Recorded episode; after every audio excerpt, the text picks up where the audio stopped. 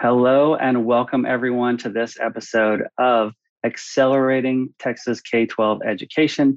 I'm your host, JW Marshall with Summit K 12, and we could not be more excited for today's guest. We have with us Dr. Liz Garza Garcia. How are you doing today, Liz? I'm doing awesome. How are you doing today? Excellent. And I'm so excited for this conversation. Liz is the president of BEAM, which is the Bilingual ESL Educator Association of the Metroplex here in DFW. Um, I'm also here in DFW, so this is a local episode, even though we are Zooming.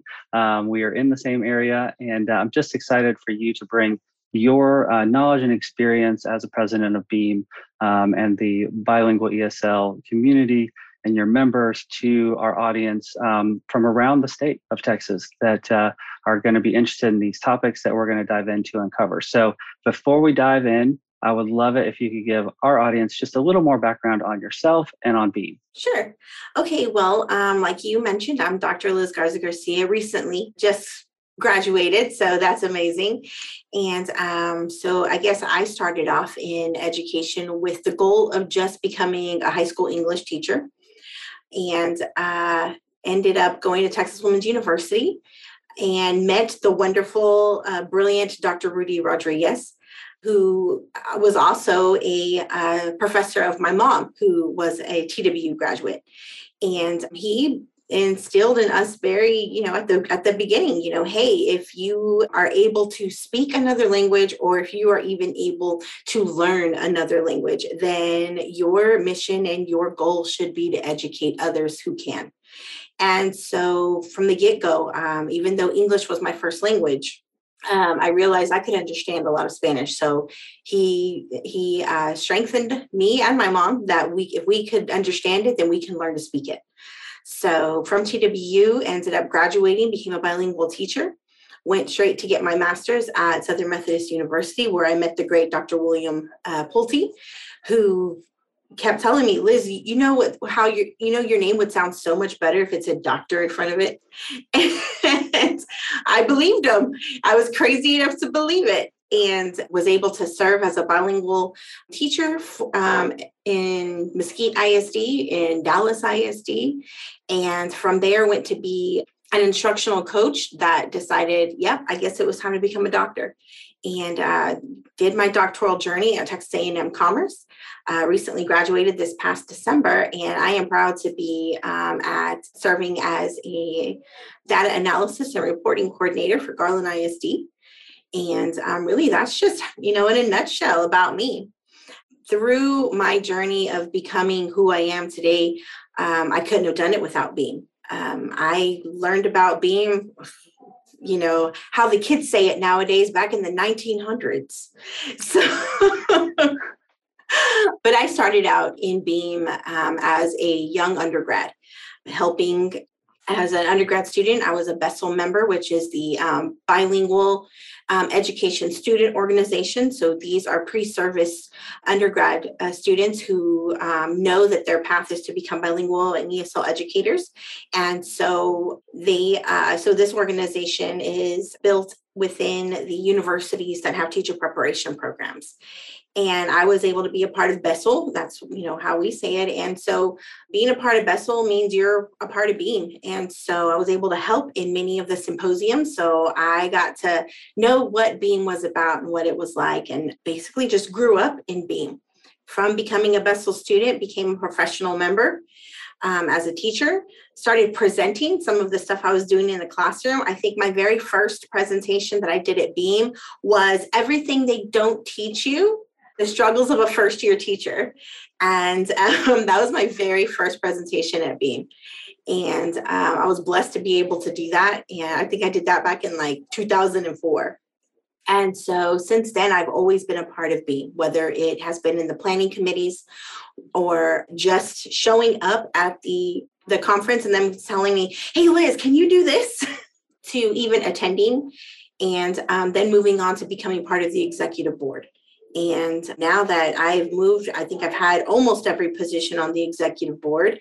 And now I get to be president. It's been something I've dreamed of. I when I was in Bessel um, as a Bessel member, I, I remember seeing the president at the time, who was um, Tony Garza. She was the president at the time, and um, I was like, "Ooh, I want to be just like her when I glow up." And so now to be able to do that to the point where you know Tony, if she's watching, she I refer to her as my wizard. And so um, it's a blessing to be able to be in the footsteps of many of these strong giants that help to pave the way so that now I can be here as the president of Beam. And you are the expert. You have uh, experienced it all uh, with Beam and as a bilingual educator, now administrator.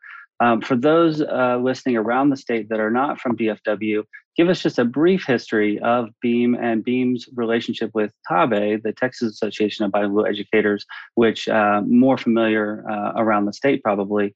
Uh, talk a little bit about that connection. Okay, yeah. So if anybody ever wanted to go visit our website, um, www.beamdfw.org, on our homepage, you can scroll and see the birth of Beam. It's our story um, as it has been rewritten uh, by Dr. Uh, Rudy Rodriguez.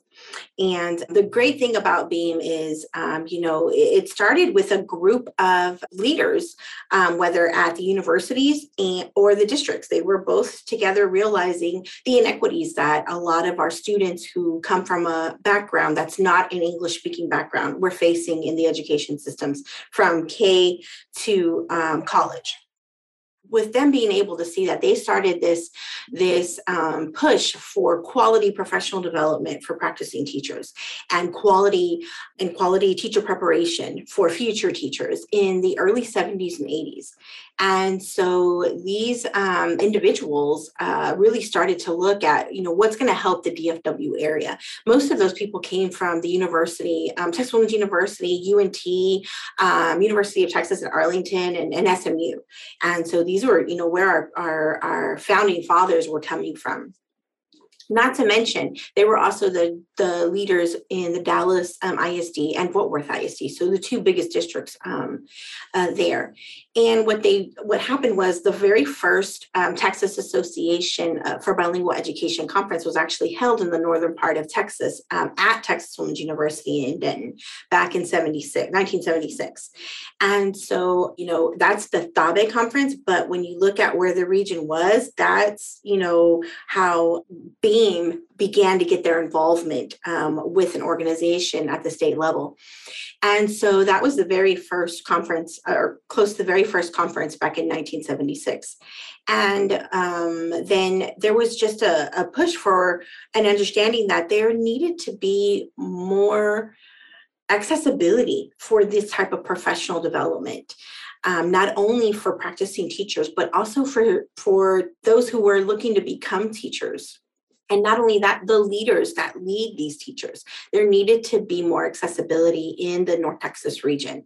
And so, with that, you're talking, um, there was another conference held, and it was at the TW Parkland um, campus. And uh, this was probably back uh, somewhere in the 80s, maybe.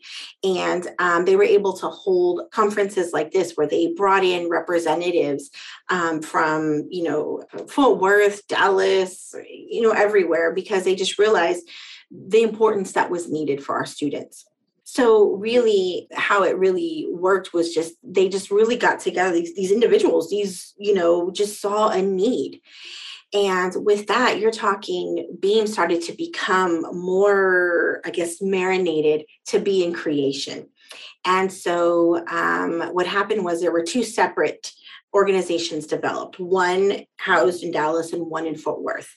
But what was understood was that, you know, we're stronger in numbers. And if we keep separate, we're not as strong.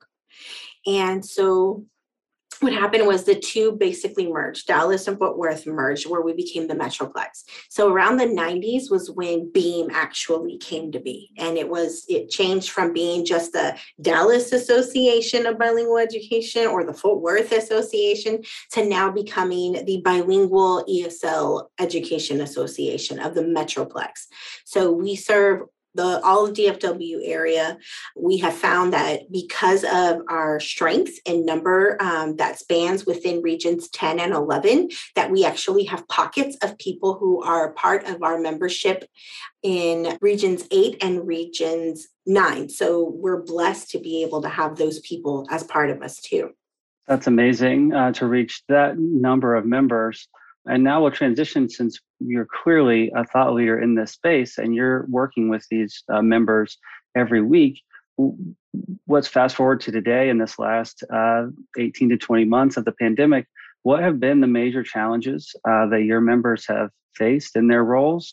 And where uh, the trend going from, from where we were maybe last year to where we are this year moving forward?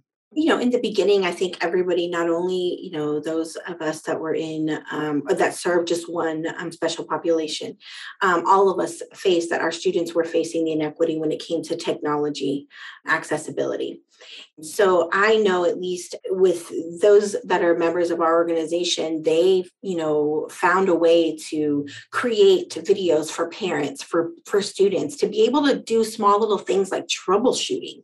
Many people don't, you know, when a student's main access to to the internet is on their on their phone you know um, it's a big difference when it's on a chromebook or or a desktop and they have to troubleshoot uh, clear and cache a browser. You know, most of the time, uh, students usually access that stuff at school, but somebody else took care of that part. Um, so a lot of our students, when they're at home, they didn't know how to do that. And we they would probably get a response from a technology person saying to clear and cache your browser. What does clear and cache your browser actually mean? What's a browser?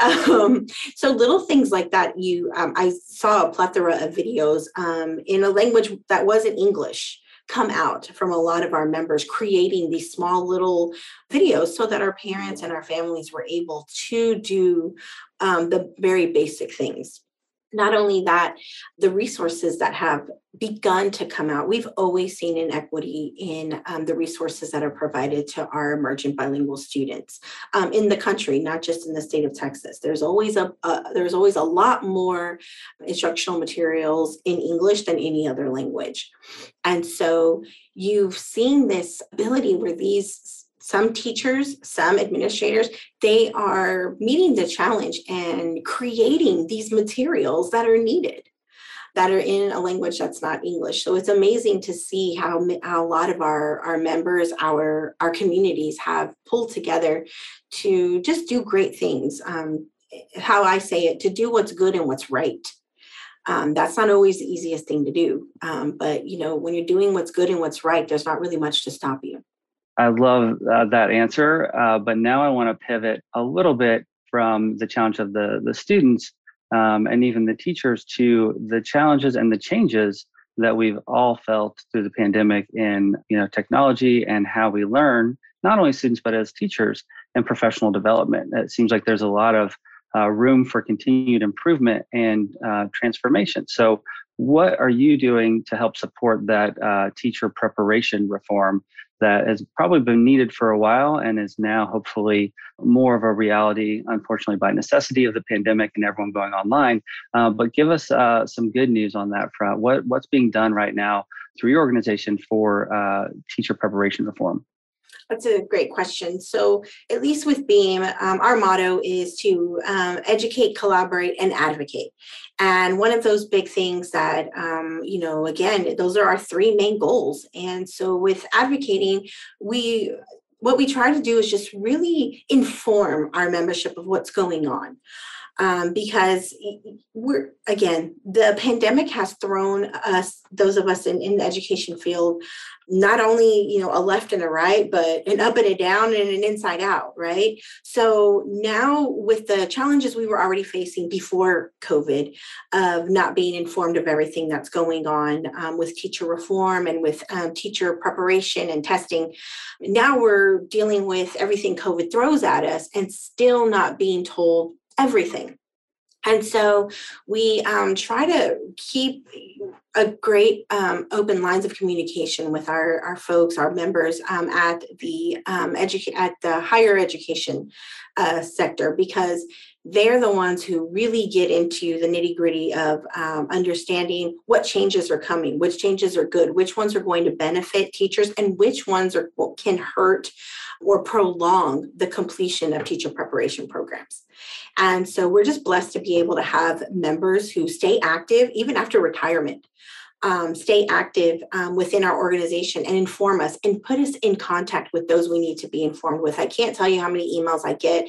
Hey, Liz, there's this person who you need to talk to about this. I cc'd them on this email. They should be calling you. I gave them your cell number.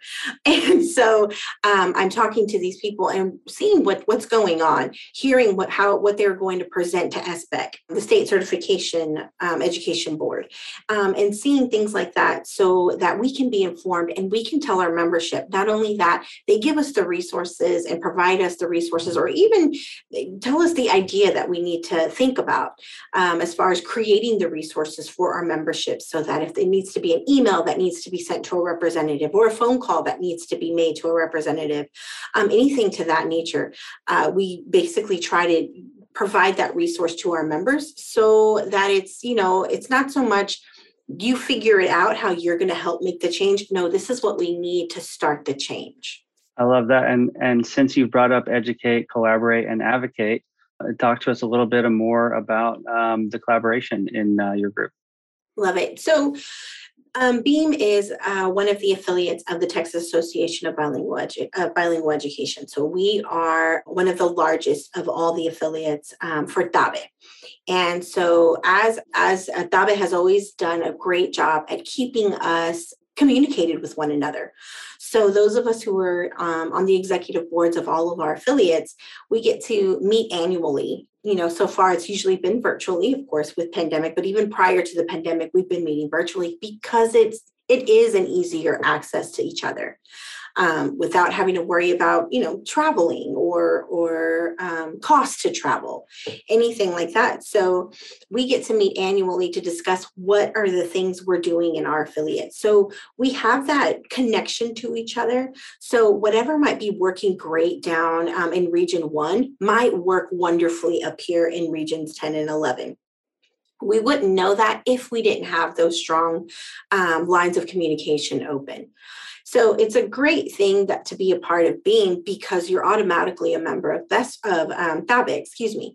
And so it gets you into this huge network that allows you to be more than uh, it's just uh, people just say it's it's just a great network, but you make friendships you make long-standing strong relationships with people that if you have a question you can just send an email you can send a text you can uh, make a phone call. And um, it just has this uh, community strength um, within the whole network.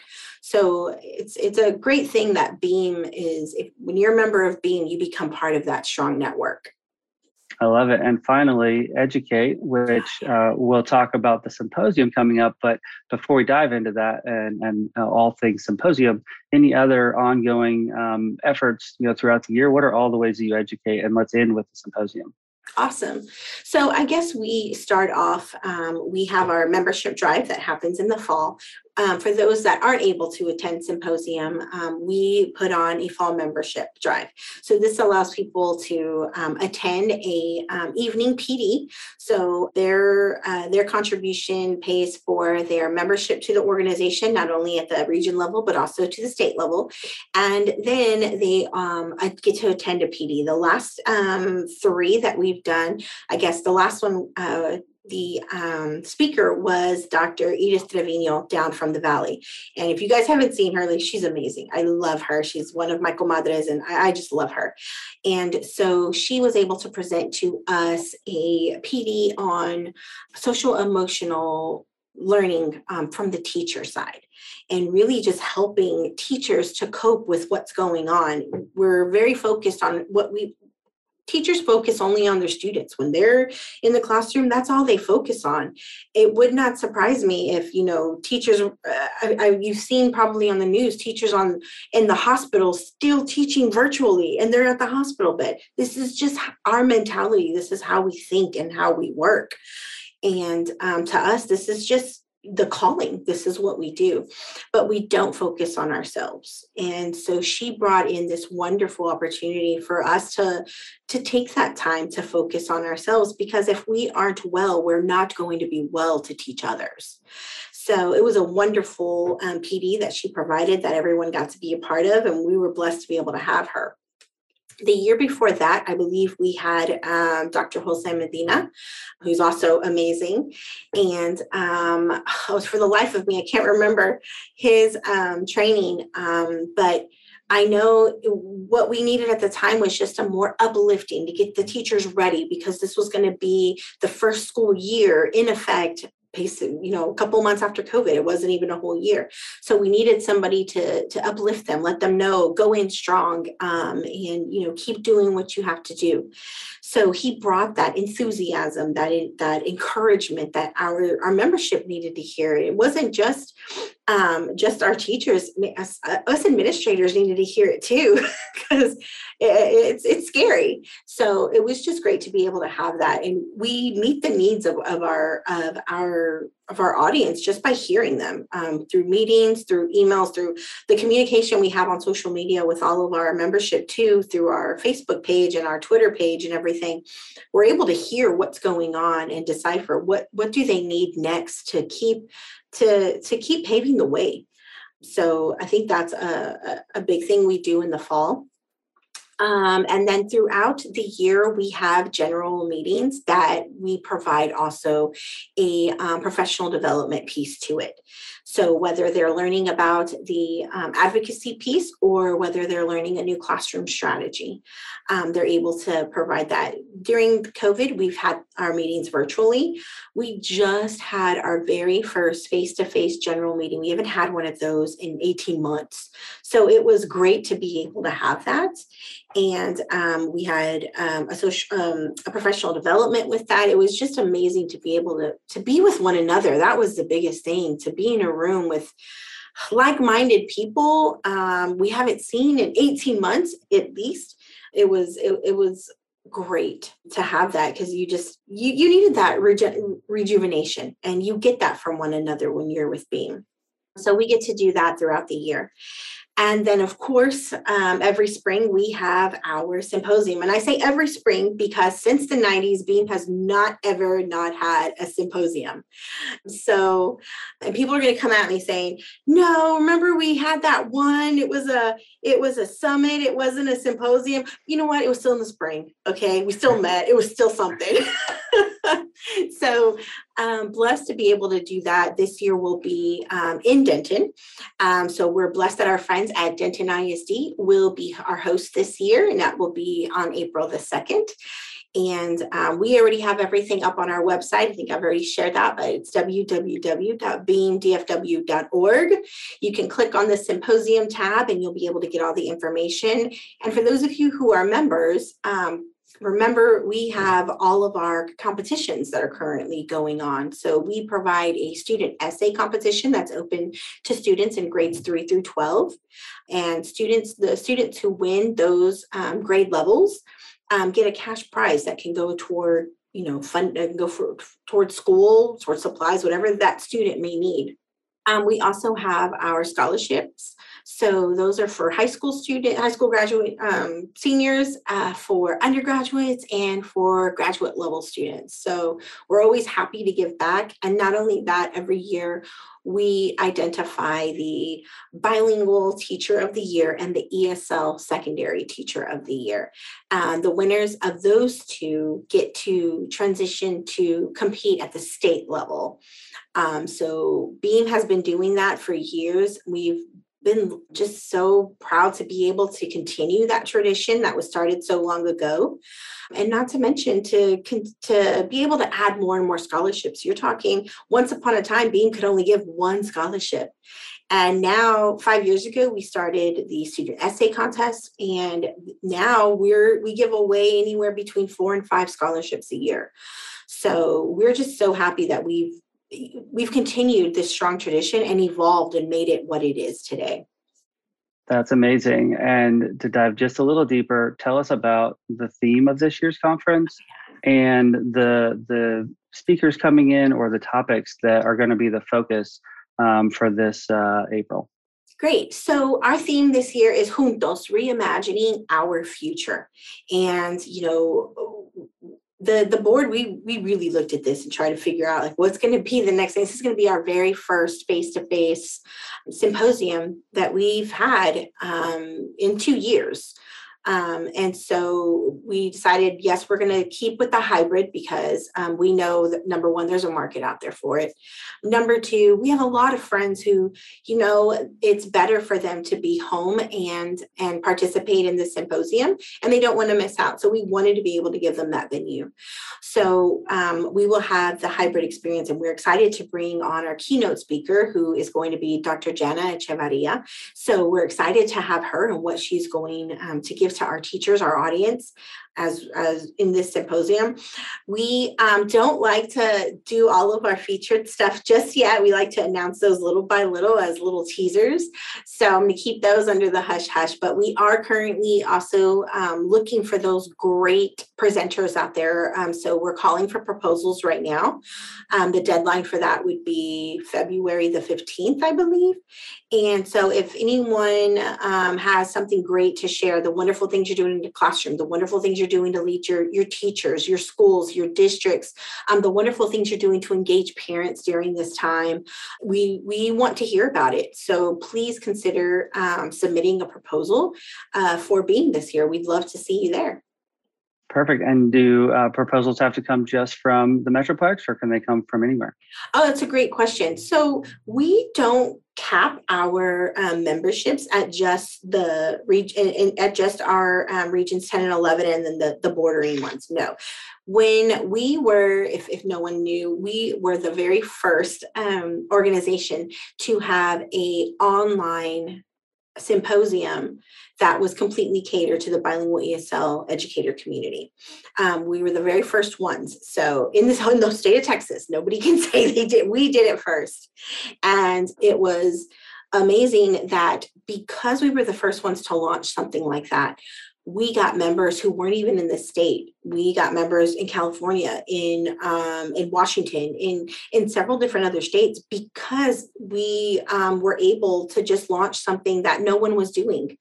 And so, um, with that, yeah, if you have something great you're, that's happening where you are, it may not be in um, the Dallas Fort Worth area. It could be in um, another uh, another city in Texas. It could be in another state or even another country. If it's if it's it passes the um, peer reviewed for the proposals and it gets accepted, we want to know what's going on. You know, we like to think you know our state only knows what they're doing, and of course we like to think Dallas and Fort Worth are the only ones that are great at what they're doing. But that's not to say we can't keep learning. So yes, definitely. If um, if you want to propose and you are not in the Dallas Fort Worth area, you are not limited to. Um, we we don't limit our presentations to just the Dallas Fort Worth area. And speaking of being an innovator um, in uh, all that you do, uh, you're also going to be launching a new podcast or a mini podcast series uh, coming up, um, and you'll be serving as the host. Uh, tell us why you're doing that and what kind of guests are you going to have on the topics are you going to talk about in your new podcast series? Awesome. So, really excited to be given the opportunity to do it, number one. So, thank you uh, so much for the platform to be able to do something like this. And really, what we're looking at is just, you know, what are the great things that the members of Beam are doing to, for lack of better words, change the world and how um, being a part of beam helps in that in doing so. Not only that we hope with that it will bring on more, a peak more interest in the organization. We know that there are tons and tons of schools and districts that um, serve the bilingual esl community but not everybody knows that we exist and they should. It's one thing I, I i can speak for my own experience. I was that one bilingual teacher at that one school and i thought i was in an island all by myself for at least three years my first three years um, of teaching. And i if, if it wasn't for beam i would not have known what to do. Um, so i was just glad i could i had people to rely on but i know that there are others who are like me that don't know about beam and um, i don't want them i don't want any any bilingual or esl teacher um, or any teacher that serves students who come from a, a a background that's not an English background. I don't want any teacher or leader or administrator um, to not have the resources and network and community that they need to lean on to be able to uh, meet the needs of our emerging bilingual students and we are very excited to help um, you know get that off the ground with you because we know that uh, the content you're going to be talking about in uh, the metroplex is very applicable throughout the state um, to all of the bilingual uh, and esl teachers and all the administrators um, that work so hard every day for these ebs um, that uh, they're going to benefit from that as well so thank you in advance for putting in the time and the effort to uh, to work on uh, this new podcast that the uh, Metroplex will certainly benefit from, and hopefully the rest of the state. Um, a bonus question uh, Can you tell us a little bit about your dissertation? Oh, yeah. Oh, I'm always happy to talk about that. okay, so my um, dissertation title was um, Effective Feedback from Evaluators The Perceptions from Elementary Bilingual Teachers. And really, what I wanted to focus on um, was just the, perce- the, the perceptions that bilingual teachers may have that concerned or surrounded um, feedback when it came to specifically looking at Spanish instruction. And the findings from my uh, dissertation um, showed that many of our, at least let me phrase that the participants who participated in my study um, they really felt that they don't get the same amount of um, observation time in Spanish instruction as they do when they're teaching English instruction. Um, and so that was always something um, as a bilingual, as a practicing bilingual teacher, I noticed a lot uh, when I was in the classroom. And um, I always, you know, with Spanish being my second language, I always wanted that extra. Tell me how I am in Spanish because I want to be 110% in Spanish, just like I am in English. Um, but when you had when I had an administrator that didn't speak Spanish, I noticed it too, which is what piqued my interest about it. And so it was great to be able to to do something I was passionate about and um, to have that. The other thing that was really interesting to me was that just the the teachers that participated in, in my study it, it was amazing how a lot of them really focused on uh, feedback being effective if their administrator knew anything about second language acquisition. And so it was just like, wow, they know it's a bilingual classroom. They know the focus is um, second language acquisition. They, they know this teacher probably knows everything they possibly can in, in second language acquisition theory, um, but they're coming in and offering um, a specific classroom instruction advice that's that specifically only looks at behavior or uh, classroom management um, or looks at um, just the materials being used, but never focused on any strategies or um, or specificity on the language uh, that was being used in the classroom. So, what academic language was being used, what um, level of, of, of words were being used when asking students questions. So, a lot of the teachers really kept reiterating that part like they don't know what i'm saying they don't um when they i mean they i meant their administrators and i was like wow that's i've been out of the classroom at least nine years and it's amazing that uh, that's how exactly how i felt when i was in the classroom. That's exactly how i felt and to know it's it was still happening i was like wow. So um uh, that was mine. Uh, it took me a while, um, but and I will tell you the great thing about me finishing and, and, from start to finish. In the beginning, when I proposed, one of my committee chairs told me, "Why is this a big deal? Like, I, I don't know. I mean, you you you did a good proposal. We'll let you go through with it. It still just doesn't seem like it has that that um, that meat that we need." And I was like, "I'll show you." And so when I came back with my findings, that very same committee member said, Wow, Liz, this is going to be a movement. This is crazy. And I was like, You see? there you have it. So, yeah. But thank you for asking. That's my favorite things. Well, and and you talked about the world changing impact that your members have. Uh, I think it's certainly worth noting that that's world changing impact as well, and hopefully just the beginning of this movement. And uh, it sounds like something maybe for a full uh, podcast episode in the future um, that will keep uh, spreading the word throughout Texas and, and beyond.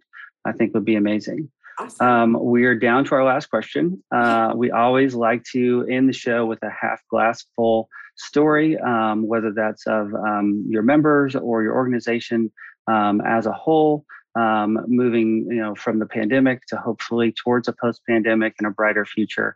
Um, give us your best story of hope as we wrap up our time today. Okay, and that's definitely going to be around Beam. the uh, resiliency I think everyone's resiliency was tested and has been tested throughout this whole situation with COVID. Um, but Beam uh, back in 2020 was supposed to have their face to face conference um, the first week of April. That's just, you know, tradition what we do first week of April. Well, everything shut down spring break, which was March, which was, you know, mid March.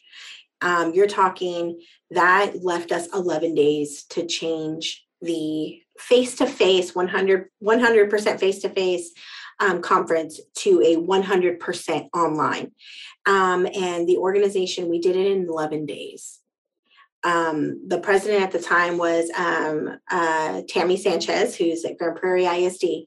Um, she was like, um, "Everybody's shutting down. We that's no is not an answer. We're moving forward." And so we completely transitioned everything and to do it in in in 11 days was crazy um, to be able to have something like that and we were able to do it where it just showed you know um, when covid is going to throw challenges at us and the worst thing we can do um, as as an organization as as as advocates is to just let it and to stay silent and to just let it take take us down. Um, we need to be strong. We need to be resilient, and we need to show our strength through it. Um, so that's every, being the president um, of Beam. Always remembering that that those eleven days, yeah, it was stressful. I don't think we slept those eleven days. Uh, maybe uh, you know uh, an hour before we had to be online so that our eyes wouldn't have the bags underneath it so bad. Um, but we came together and um, we did what we had to do um, to host the very first online uh, or um, conference that, compl- that was completely geared toward the bilingual ESL community in the North Texas area. To um, not only that, to help the uh, state association host their online um, their 100% online conference, which was also amazing. And I, and I was blessed to be able to be a co-chair for that. So that was just amazing to be able to be the pioneer, to be a part of the team that was the pioneer um, for that. It just keeps showing that, you know, Beam started out as just a couple of people having coffee, talking about, you know, what can we do to change um, the inequities to what it is now, being the pioneers of, of hosting an online um, uh, conference to also being the first ones to do a hybrid conference um, back in 2021. Um, and then now, you know, we're bringing back a regular face to face along with a hybrid option. Um, so it's just really I'm proud to be a part of this organization. I'm, I'm I, I, think pride is just an understatement about it. So my my thing of hope is join us. You you won't need hope. You've got it. So and and it's an amazing reflection of your organization and TABE uh, and all the affiliates and all the bilingual and ESL teachers that they are so resilient. They don't give up because they their students need them, um, and during the pandemic more than ever. And so, thank you for your work and for all the the educators that work with uh, the EBs. Um, they couldn't have seen the um, the minimize uh, minimization of learning loss, or in a lot of cases, even gains during the pandemic without the hard work, the relationship building, the continued PD, uh, and all the pivoting that we had to do. So keep up the great work. Uh, thank you so much for joining this episode. I learned a lot. Hopefully, our audience uh, learned a lot as well. And uh, we'll look forward to future episodes with your uh, show coming up in the coming weeks and months. Um, so, again, Dr. Liz Garza Garcia, president of BEAM, thank you for joining us. Thank you. And to our audience, thank you again for joining uh, the Accelerating Texas K 12 Education podcast. Uh, be sure to check out our podcast page on our website, as well as uh, listen anywhere you listen to podcasts Apple, Spotify, Google, uh, and all the places where you find your audio podcast. Join us again next week for another episode, and always, always keep learning.